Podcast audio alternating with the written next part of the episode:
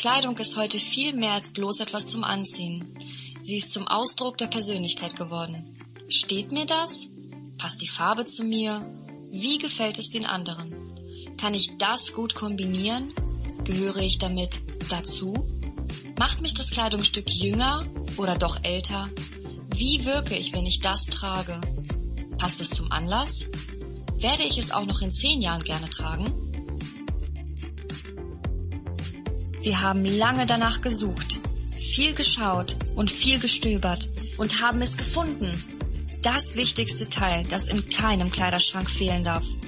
Es steht dir, passt wie angegossen, es lässt sich gut kombinieren und passt zu jedem Anlass. Kurzum, es hat in deinem Leben noch gefehlt. Doch das Beste, es kostet nichts und ist bewusst ein Geschenk an dich. Zu schön, um wahr zu sein? Dann lass dich überraschen und entdecke, was Gott für dich hat und wie du seinen Heiligen Geist in dir tragen kannst. Es wird Zeit für dein geistbewusstes Leben.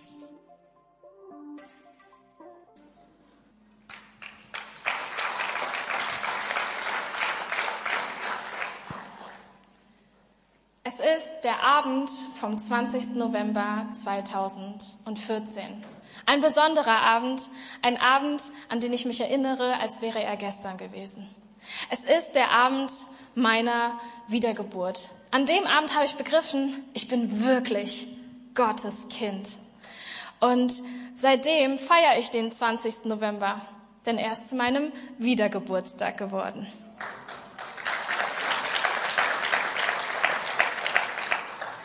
Wir befinden uns in der Predigtserie zum Thema Geistbewusst. Alles hat damit gestartet mit Pastor Albert, als er uns hineingenommen hat, dass es mit einem Geschenk startet. An dich und an mich. Und heute wollen wir uns ansehen, wie dieses Geschenk uns prägt. Mein Thema heißt daher geistbewusst geprägt. Denn wenn wir dieses Geschenk annehmen, von dem Pastor Albert gesprochen hat letzte Woche, dann kommen wir in ein völlig neues Leben. Ein Leben, das sich radikal von dem unterscheidet, was wir vorher geführt haben. Denn beim Glauben geht es nicht um ein nettes Modeaccessoire, eine Tasche oder irgendwie ein Haarreif oder so, sondern es geht darum, dass wir einen kompletten Neustart erfahren. Und was macht das mit uns, wenn wir Jesus Christus nicht nur irgendwie im Kleiderschrank so hängen lassen, sondern wenn wir tagtäglich Jesus anprobieren und tragen? Das ist das, womit wir uns heute beschäftigen möchten. Es ist ein anderer Abend, vor circa 2000 Jahren, und wir lesen in der Bibel davon von einem Gespräch zwischen einem jüdischen Gelehrten namens Nikodemus und Jesus. Das Gespräch beginnt folgendermaßen, indem Nikodemus sagt, Rabbi, sagte er, wir wissen, dass Gott dich als Lehrer zu uns gesandt hat, denn niemand kann die Wunder tun, die du vollbringst wenn Gott sich nicht zu ihm stellt. Und Jesus antwortete ihm daraufhin, ich versichere dir, Nikodemus, wenn nicht neu geboren wird, kann Gottes Reich nicht sehen und erleben. Wir lesen diese Verse in Johannes 3, Verse 2 und 3. Und das war für mich total verwirrend, das zu lesen. Wie passen diese beiden Verse überhaupt zusammen? Nikodemus, ein hoher jüdischer Gelehrter, kommt zu Jesus und sagt ihm, hey, ich weiß, wer du bist. Aber Jesus, so lese ich die Bibelstelle, antwortet ihm mit, Nico, mein Bester, eigentlich musst du von neuem geboren werden. Und warum macht er das? Ich glaube, ich habe die Antwort gefunden ein Kapitel zuvor, nämlich in Johannes 2, Verse 23 bis 25. Viele Menschen erlebten die Wunder, die er vollbrachte und glaubten deshalb an ihn. Aber Jesus vertraute sich ihnen nicht an, weil er genau kannte, weil er sie genau kannte Ihm brauchte niemand etwas über die Menschen zu sagen, denn er wusste, was in jedem Einzelnen vor sich ging. Jesus wusste also, warum Nikodemus zu ihm kam. Denn eigentlich wollte Nikodemus von Jesus Bestätigung haben. Er wollte, dass Jesus ihm sagt, hey, den Weg, den du gehst, das, was du tust, das, was du machst, wie du Gott anbetest, das ist richtig und das ist gut. Lasst uns kurz Nikodemus Hintergrund näher beleuchten. Nikodemus war ein Gelehrter und er gehörte zur sogenannten Gruppe der Pharisäer und die waren bekannt, ja sogar stolz darauf, dass sie das Gesetz bis ins Äußerste, also im Äußeren bis ins Kleinste erreicht haben, dass, sie, dass da kein Makel zu finden war. Und Jesus, der zieht ihm den Zahn. Da sagt ihm nicht, hey, das ist richtig gut, was du machst, sondern er sagt zu Nikodemus eigentlich, hey, das, woran du dein Seelenheil hängst, das, wovon du glaubst, das ist so viel wert, das ist eigentlich gar nichts. Das ist so wie diese Lumpen, die wir hier an dieser Schaufensterpuppe sehen. Eigentlich ist das doch nichts. Da sind überall Löcher drin, das ist zerfetzt, das sieht auch nicht gut aus. Aber Nikodemus glaubt, das ist gut und das ist richtig. Aber Jesus sagt ihm hier in diesem Gespräch, nein, Gott hätte was ganz anderes für dich. Es geht nicht darum, irgendwie nur ein paar Pluspunkte im Himmel zu sammeln. Jesus sagt ihm, du brauchst eine Wiedergeburt. Gott möchte dich und mich neu einkleiden. Und was bedeutet Wiedergeburt? Das hat auch unser guter Nikodemus gefragt. Johannes 3, Verse 4 bis 6. Wie kann jemand neu geboren werden, wenn er schon alt ist? Er kann doch nicht wieder in den Mutterleib zurück und noch einmal auf die Welt kommen. Ich versichere dir, entgegnete Jesus, nur wer durch Wasser und durch Gottes Wort neu geboren wird, kann in Gottes Reich kommen. Ein Mensch kann immer nur menschliches Leben hervorbringen. Wer aber durch Gottes Geist wiedergeboren wird, bekommt neues Leben. Und hier gibt Jesus ein Versprechen wieder, das schon in Hesekiel, also 600 Jahre vorher, gesagt wird. Da heißt es nämlich in Hesekiel 36, 25 bis 27, mit reinem Wasser besprenge ich euch und wasche so die Schuld von euch ab. Allem, was euch unrein gemacht hat, bereite ich dann ein Ende.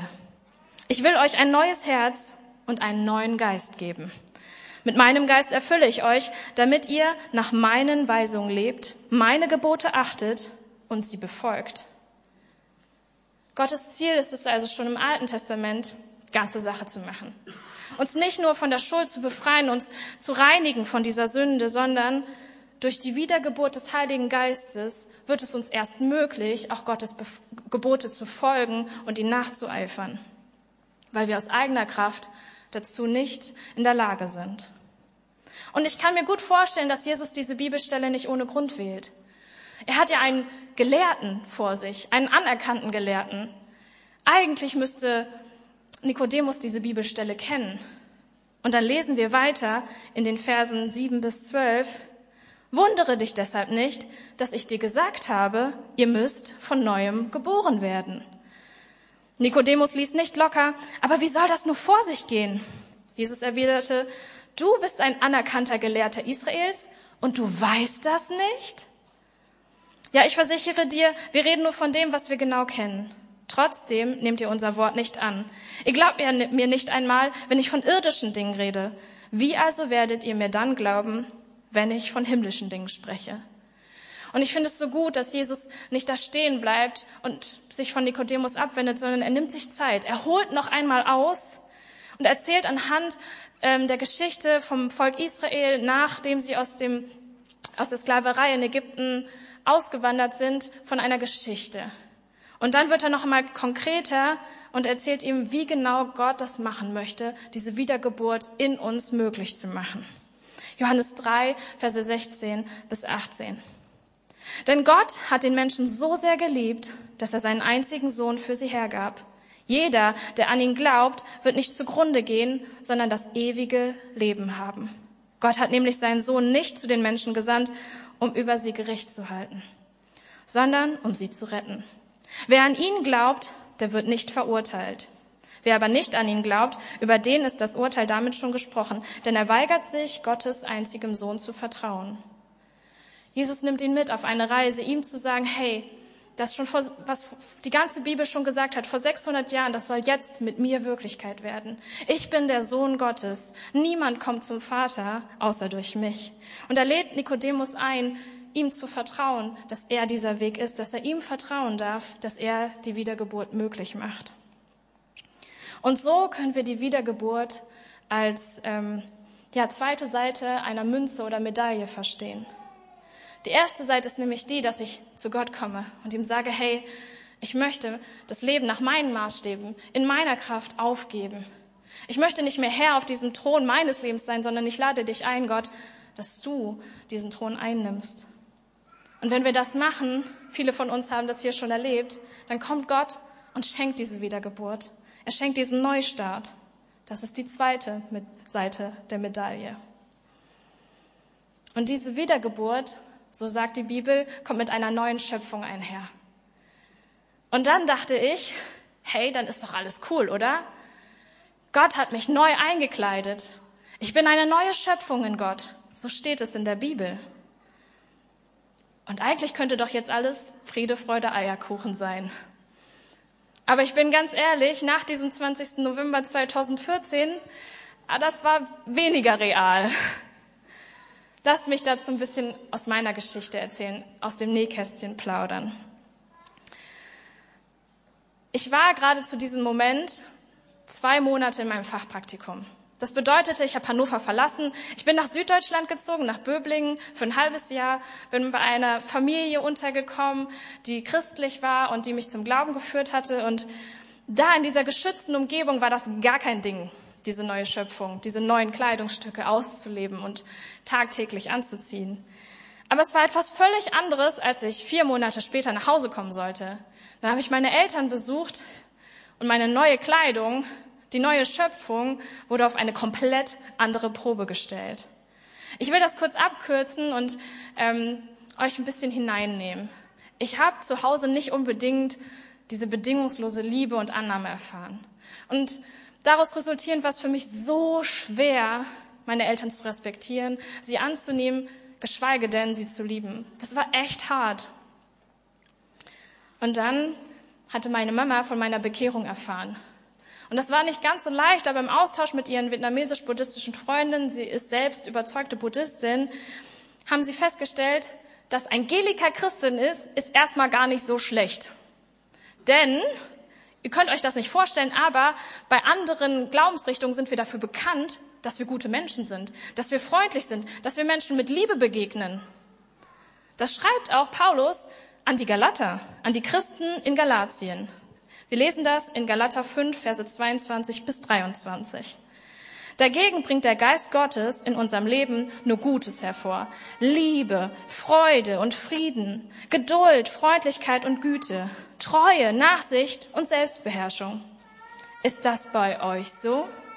Dann kann kein Gesetz mehr etwas von euch fordern. Wir christlichen Insider, wir nennen das die Frucht des Heiligen Geistes. Und sie entspringt dem Gebot, das Jesus seinen Jüngern, also auch dir und mir, gegeben hat.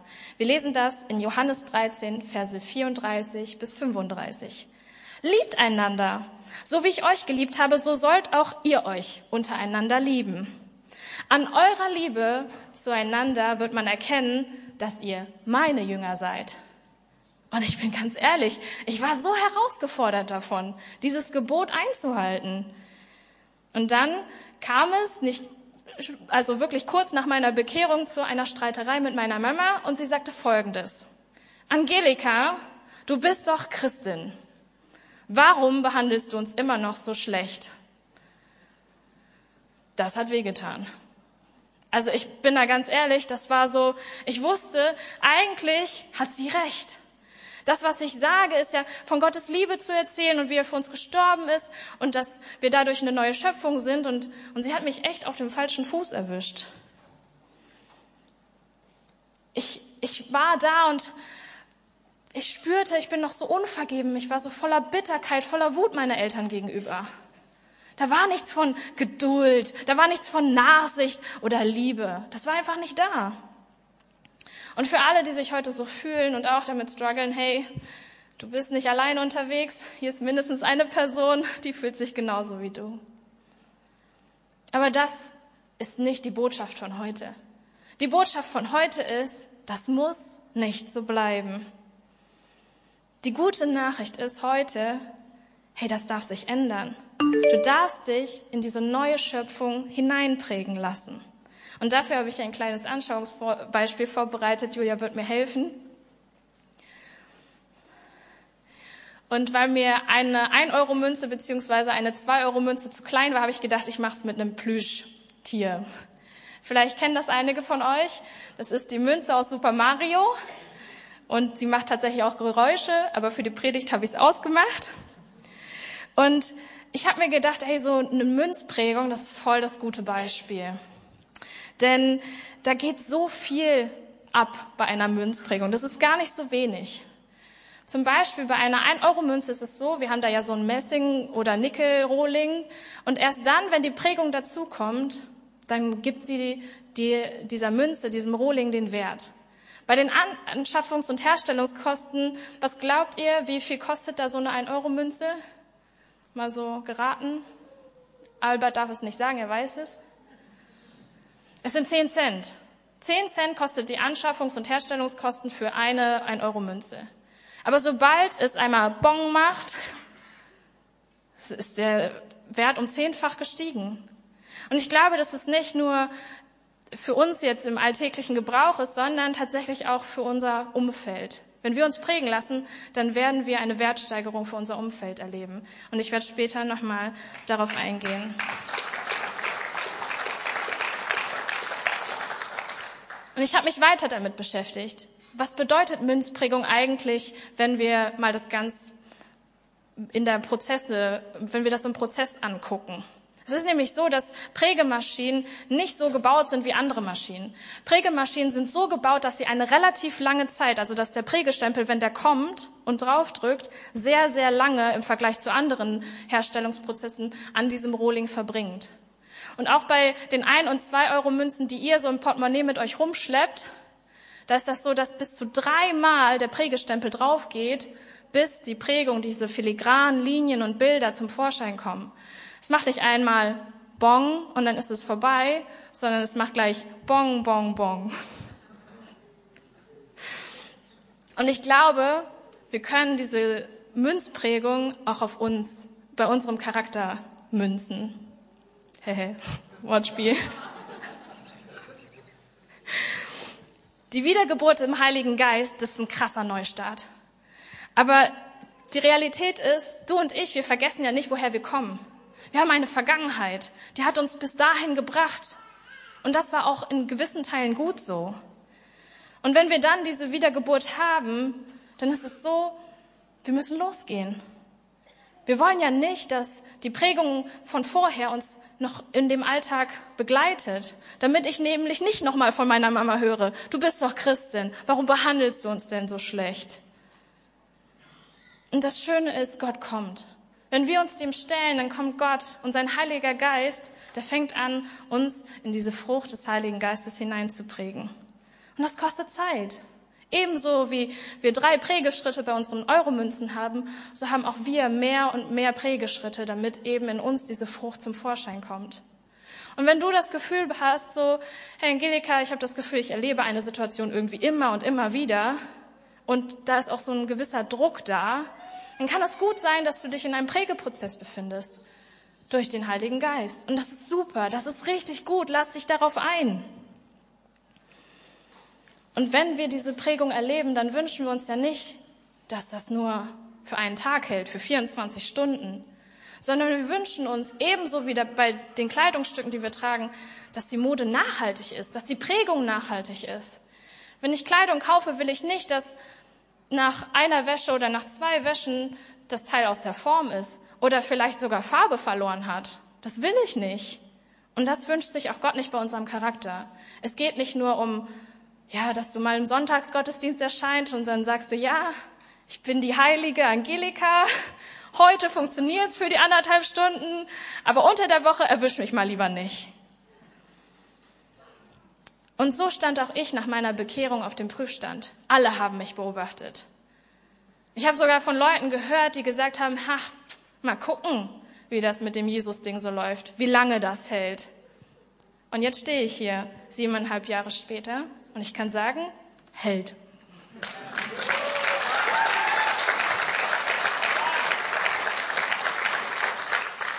Wisst ihr, die Prägung, die Gott in mir angefangen hat, ich bin so dankbar dafür. Am Anfang war das nicht so einfach, aber ich schon vier Jahre später kam meine Mama auf mich zu und hat gesagt, wir sehen, Gott hat was in dir gemacht. Auf einmal liebst du uns, auf einmal respektierst du uns. Wir sehen, dass da was sich verändert hat. Das Verhältnis zu meinen Eltern hat sich krass verändert. Und ich möchte euch erzählen, wie das kam. Es ist ein anderer Abend. Es ist der Abend vom 22. Januar 2016. Und an diesem Abend hat Gott nochmal ganz doll an mein Herz geklopft und gesagt, Angelika, all die Ausreden, all die Erklärungen, die du bisher hattest, warum du deine Eltern nicht ehren kannst, das muss ja ein Ende finden. Denn es ist vor allem für dich, dass du Frieden finden kannst. Es ist für dich, dass du abschließen kannst, weil du möchtest doch nicht, dass die Prägung der Vergangenheit dich ins Hier und Jetzt weiter begleitet und dich aufhält. Und dann habe ich eins gemacht, ich bin einfach ganz ehrlich zu Gott gekommen. Mit meinen Schwächen, mit dem, wo ich wusste, da ist nicht so viel. Mit meiner Bitterkeit, mit meiner Unvergebenheit. Und es ist, als hätte Gott mir gesagt durch seinen Geist, Angelika, das weiß ich doch. Ich kenne dich doch durch und durch. Jeder deiner Gedankengänge ist mir doch vertraut. Und ich kam zu ihm und habe ihm das hingegeben und habe ihm gesagt, dann musst du mir jetzt helfen. Aus eigener Kraft schaffe ich das nicht. Und er hat es gemacht. Er hat mir einen Schubs gegeben, einen Neustart. Er hat mir einen Teil seiner Liebe für meine Eltern gegeben. Und auf einmal ist da was ins Rollen gekommen, das konnte ich nicht mehr aufhalten. Und dafür bin ich Gott so, so dankbar. Wirklich. Ich will nicht sagen, dass es ab da an immer Friede, Freude, Eierkuchen war. Das stimmt nicht. Aber es ging immer vorwärts, jeden einzelnen Schritt. Und hey, siebeneinhalb Jahre später ist was richtig Krasses passiert. Ich habe angefangen mit meiner Mama über den Glauben zu sprechen, denn auf einmal hat sie mir zugehört. Und sie hat auch mit mir zusammen schon in der Bibel gelesen. Und dann, vor einem Monat, bin ich leider an Corona erkrankt und sie telefoniert mit mir und sagt, Angelika, geh zu deinem Gott und bete zu deinem Gott. Er wird dich wieder heilen.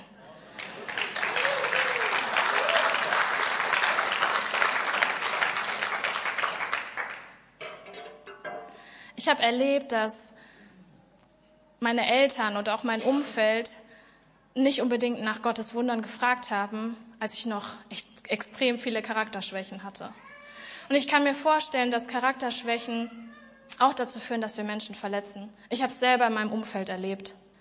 Ich war zwar wiedergeboren, aber meine alte Natur, die war immer noch irgendwie da. Und ich habe Menschen von mir weggedrängt. Menschen wollten mir nicht zuhören. Menschen hatten keine Lust, irgendwas von Jesus zu erfahren.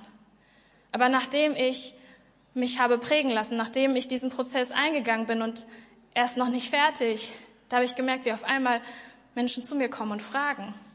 Ja, meine beste Freundin, die hat sich bekehrt. Und das fand ich so krass.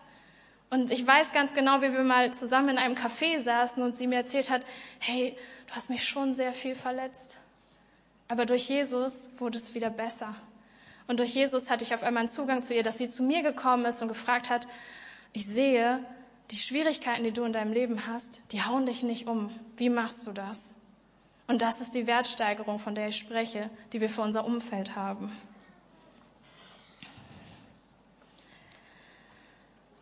In der Vorbereitung für meine Predigt bin ich nochmal so meinen ganzen Werdegang, also von, von meinem Glauben her gegangen und habe mich gefragt, wo, wo komme ich eigentlich her?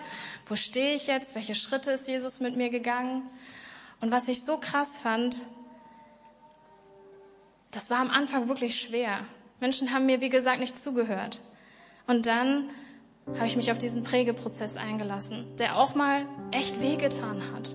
Es ist nicht einfach, seine Schwächen zuzugeben. Es ist nicht einfach zu sagen, ja, da ist Bitterkeit. Es ist nicht einfach zu sagen, dass ich nicht toll bin. Wer macht das schon gerne? Aber Gott hat damit kein Problem. Amen. Ich finde es so toll, dass dadurch jetzt die Türen in meinem Umfeld geöffnet worden sind, mehr von Jesus zu erfahren. Das ist das, was durch die Wiedergeburt wirklich ist. Das ist das, was uns erwarten darf, wenn wir uns auf diesen Prägeprozess einlassen. Lass uns das nochmal hören.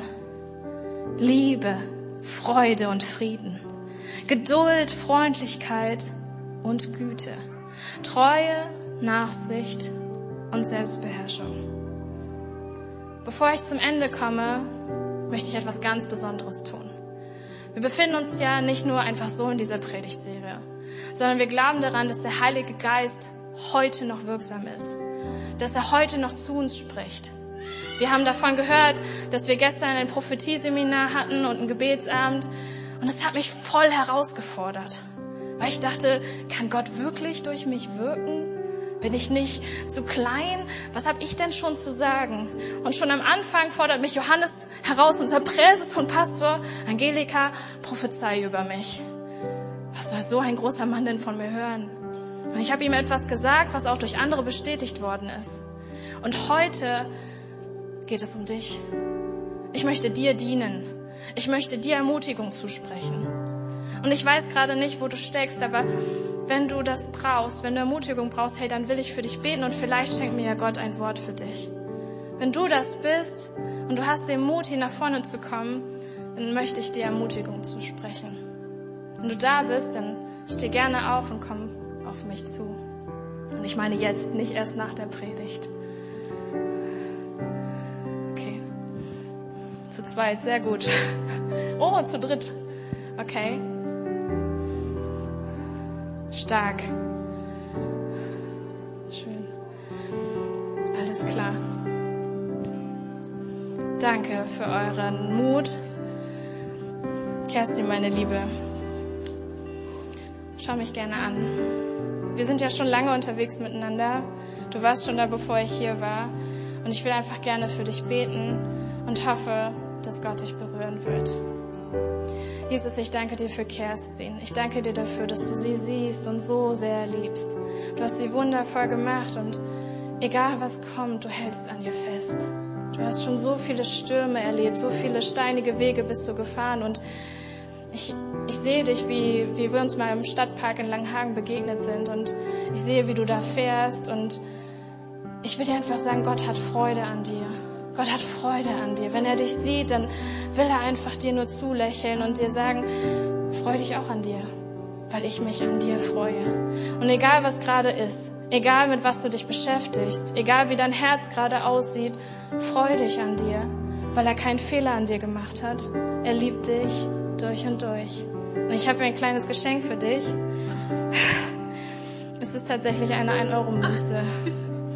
Lass dich prägen in diese Liebe, in diese Selbstannahme, damit du das anderen beibringen kannst. Danke dir, Kerstin.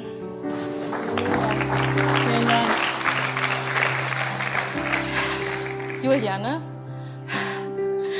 Julia. Ich, wenn ich dich sehe, dann erinnere ich mich daran, du saßt mir mal schräg in der Bahn gegenüber und ich habe dich nicht erkannt. Vergib mir bitte dafür. Herr, ich danke dir für Julia. Und auch wenn ich sie einmal nicht gesehen habe, du siehst sie. Du kennst ihre tiefsten Gedanken und David hat ja auch gesagt, hey, ich könnte in die tiefsten der Hölle verschwinden, aber du wärst da. Jesus, und ich bitte dich, dass du sie anrührst und wo auch immer sie ist, in den dunklen Zeiten, in den dunklen Momenten, wenn sie Nächte durch und durch weint, hey, dann bist du da. Dann willst du Trost schenken und du willst bei Julia sein. Julia, schau mich an. Er liebt dich und er sieht dich. Du hast tiefe Wunden in deinem Herzen und Träume, von denen du dachtest, sie sind nicht von Gott. Aber ich will dir sagen, hör nicht auf zu träumen, weil das so viel in dir bewegen wird, dass es Wellen schlägt in andere Leben hinein. Und Gott braucht das, dass du wieder träumst, dass du wieder an ihn glaubst, weil er an dich glaubt. Und es ist nicht vorbei, es hat erst gerade angefangen. Ja, auch für dich habe ich ein Geschenk. Oh.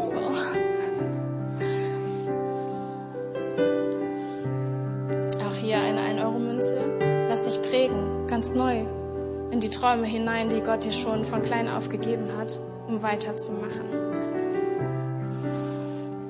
Helena, meine Liebe, es macht mir so viel Freude, dich im Lobpreis zu sehen. Wenn du singst, dann habe ich das Gefühl für mich, dass der Himmel aufgeht und Gott sofort mit mir verbunden ist. Und Jesus, ich segne diese wundervolle Tochter, eine Löwin Gottes, die für so viele Menschen einsteht und eingreift. Ich sehe dich, Helena, wie du nach vorne gehst und prischt. Du hast keine Angst. Du hast den Geist einer Löwin in dir. Nicht nur für dich, sondern für so viele andere, die sich nicht trauen, den Weg zu gehen. Du bist eine Wegbereiterin, weil du verstanden hast, Gott ist Liebe. Gott ist Liebe. Und das ist deine Botschaft, Helena. Deine Botschaft ist, Gott zu verherrlichen, indem du anderen Menschen zeigst, dass er Liebe ist. Und ich danke dir dafür, dass du das tagtäglich machst, dass du tagtäglich für Menschen da bist und ihnen sagst, Gott ist Liebe.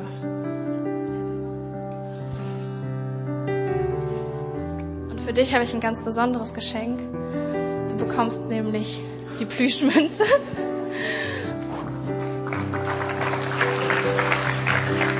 Gerne zu mir. Wie ist dein Name?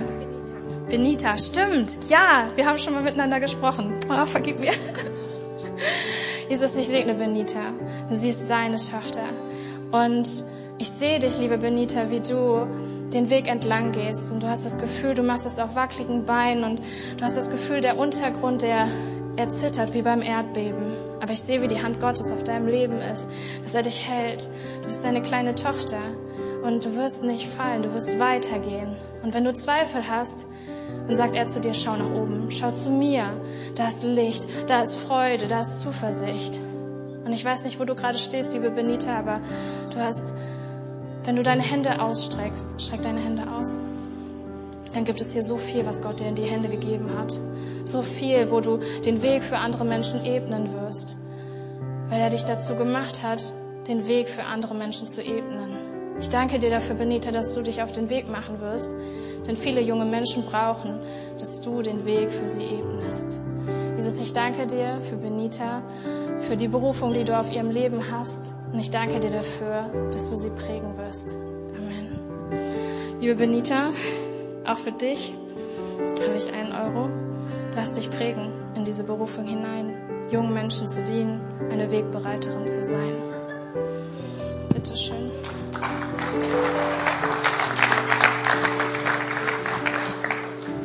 Mir deinen Namen nochmal sagen? Helena. Helena.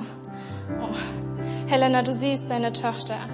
Du siehst, wie sehr sie braucht, von dir berührt zu werden, dass du dich nach ihr ausstreckst.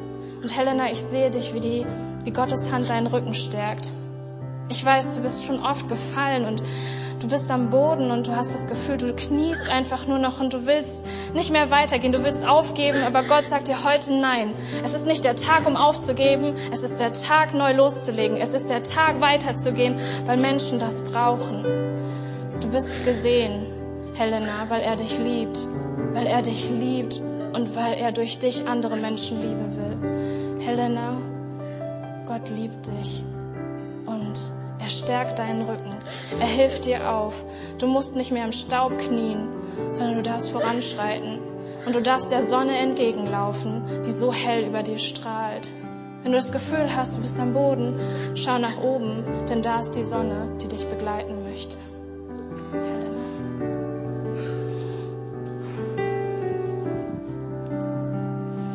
Helena, und auch für dich habe ich eine Münze. Wenn du sie hast, Steh auf. Der Staubboden ist nicht für dich. Setz dich auf den Thron, den Gott dir gegeben hat. Pari, meine Liebe. Es ist so schön, dich zu sehen. Danke, dass du aus der Türkei zurück bist.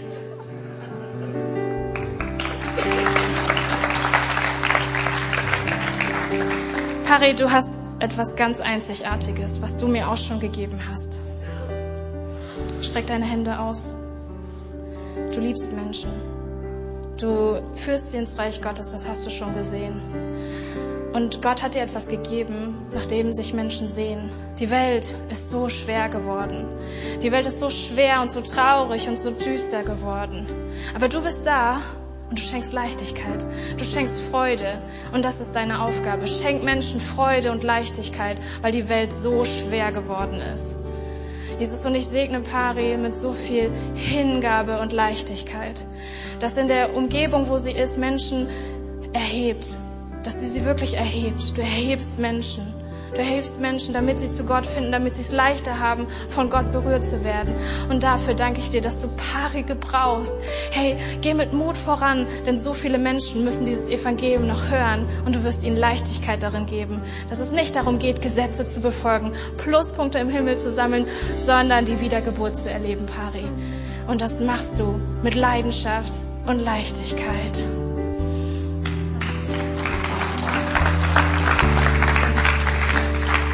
Maria, für dich eine 1-Euro-Münze, um dich hineinprägen zu lassen in die Leichtigkeit Gottes. William, die Freude Gottes, die ist immer bei dir. Sie ist immer bei dir.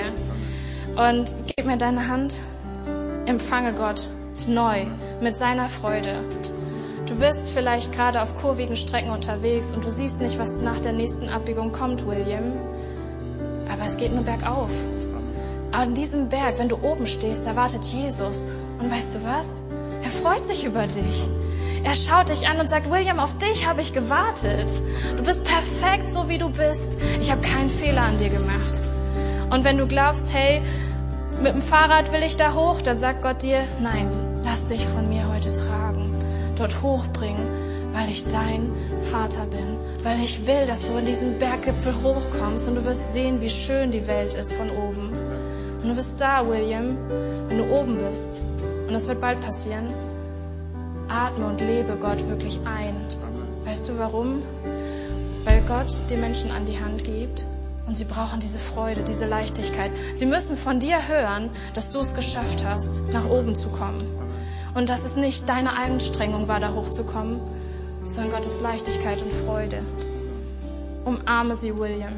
Glaube an sie. Und wenn du nicht an dich glaubst, Gott glaubt immer noch an dich. William, ich segne dich mit Gottes Freude. Und ich danke dir dafür, dass du William so gut gemacht hast, Jesus, dass wir alle von dir profitieren. Du hast uns gerade noch gefehlt, William. Es ist so schön, dich in der Elim Hannover zu haben. Danke. William! ja, dann halt nicht. ja, du bist die Mama von Ferry. Jesus, ich segne Akram. So viel hat sie in düsterer Nacht verbracht und zu dir gebetet. Und nur du hast zugeschaut. In der Stille, wo sie dachte, niemand sieht sie, da hast du sie gesehen. Und ich sehe, wie du hineinstrahlst in diese Dunkelheit. Und ich danke dir dafür, dass du Akram gebrauchst, um Mutter zu sein, um zu segnen. Du bist diejenige, die still beten wird für viele, viele Menschen. Und sie brauchen diese Gebete. Sie brauchen deine Gebete, Akram, weil sonst niemand an sie glaubt. Wenn du für sie nicht betest, wird keiner für sie beten. Aber sie brauchen das, damit sie zu Gott finden können. Akram, bete weiter. Du hast ein treues Herz im Gebet. Und auch wenn niemand anderes es sieht außer Gott, er wird dir den Lohn dafür geben. Amen. Amen.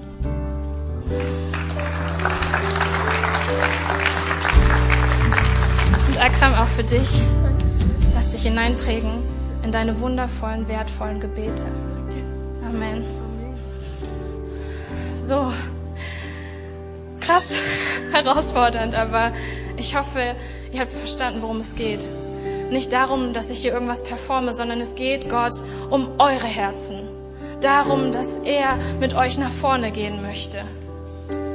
Und für diejenigen von euch, die, wir haben es heute gehört, die Frucht des Geistes noch nicht so viel erlebt haben, hey, ich habe eine gute und eine schlechte Nachricht für dich. Es ist ein Prozess. Das bedeutet, es bedeutet einfach, sich auf den Weg zu machen und zu schauen, was Gott daraus macht. Sei einfach ehrlich vor Gott. Sei einfach ehrlich vor Gott und sag ihm, hey, das ist das, was ich habe. Bitte schenk mir was Neues dafür. Es ist ein Versprechen für Asche, dir Schönheit zu geben. Und wenn du die Person bist, lass uns einmal aufstehen, bitte. Und die Augen schließen. Oder wenn du das nicht kannst, auf den Boden schauen. Wenn du diese Person bist und du sagst, ich will neue Prägung erfahren. Ich habe diese Wiedergeburt erfahren, aber oh, es ist so schwer geworden. Ich bin so frustriert und ich möchte es neu erleben. Dann heb doch gerne deine Hand und wir wollen als Gemeinde für dich beten. Dankeschön.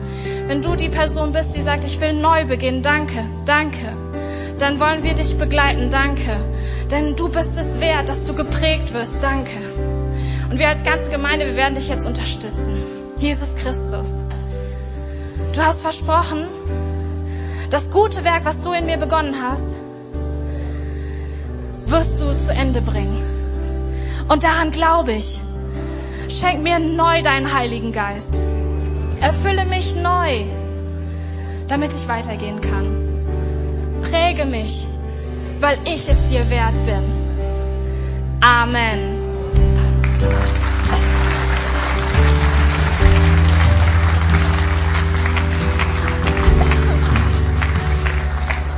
Und ich will diese Predigt nicht beenden, bevor ich noch eine Einladung an jemanden ausspreche.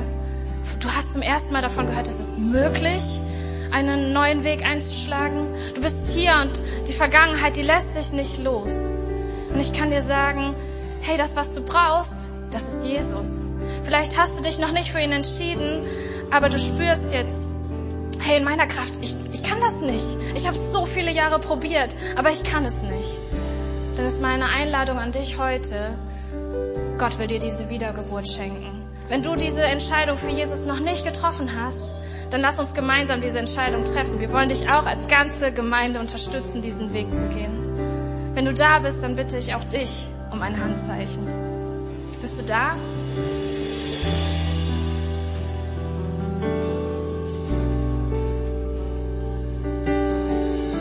Lass uns gemeinsam beten, liebe Gemeinde. Jesus Christus, ich habe von diesem Neuanfang gehört. Ich will diese Wiedergeburt haben. Ich gebe mich dir ganz hin. Vergib mir meine Sünde und meine Schuld. Ich will deine Gnade annehmen. Und ich will erleben, wie du mich neu prägst, wie ich die Vergangenheit loslassen kann und an ein neues Leben gehen darf. Kleide mich neu ein und nimm mir diese Lumpen. Du bist ein guter Gott. Ich will dir folgen. Amen.